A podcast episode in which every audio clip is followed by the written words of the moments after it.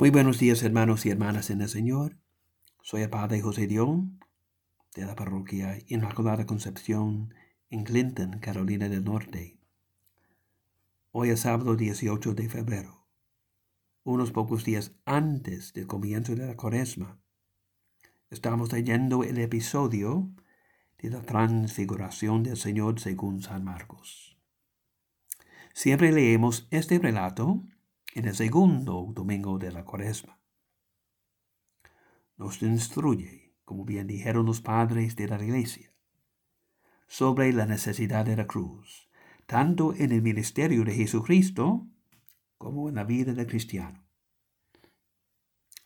La razón por la cual el Señor se subió al monte Tabor fue para quitarles a los discípulos el escándalo de la cruz desde el tiempo en el que el Señor hablaba de la necesidad de que el Hijo del Hombre fuera rechazado, torturado y ejecutado por los jefes del pueblo, los discípulos y hasta los mismos apóstoles no quisieron aceptar esta doctrina. No querían saber de la cruz. Pedro había hablado por los demás cuando decía, esto, Señor, no te puede pasar a ti. Como judíos, estaban escandalizados del anuncio de que el Mesías tendría que sufrir y ser ejecutado. Así lo expresó bien el apóstol San Pablo, que la cruz era necedad para el griego, escándalo para el judío. No podían asumir ni la posibilidad de que el Mesías de Dios fuera sujeto a sufrimiento y muerte. Para quitarles este escándalo, el Señor les mostró la gloria que le iba a tocar después de la muerte vergonzosa de la cruz, para que ellos entendiesen que la cruz era el camino, el único camino, para llegar a la resurrección. Así lo expresa la liturgia de Cuaresma. Cristo, después de anunciar su muerte a los discípulos, les mostró en el Monte Santo el esplendor de su gloria, para testimoniar, de acuerdo con la ley y los profetas, que la pasión es el camino de la resurrección.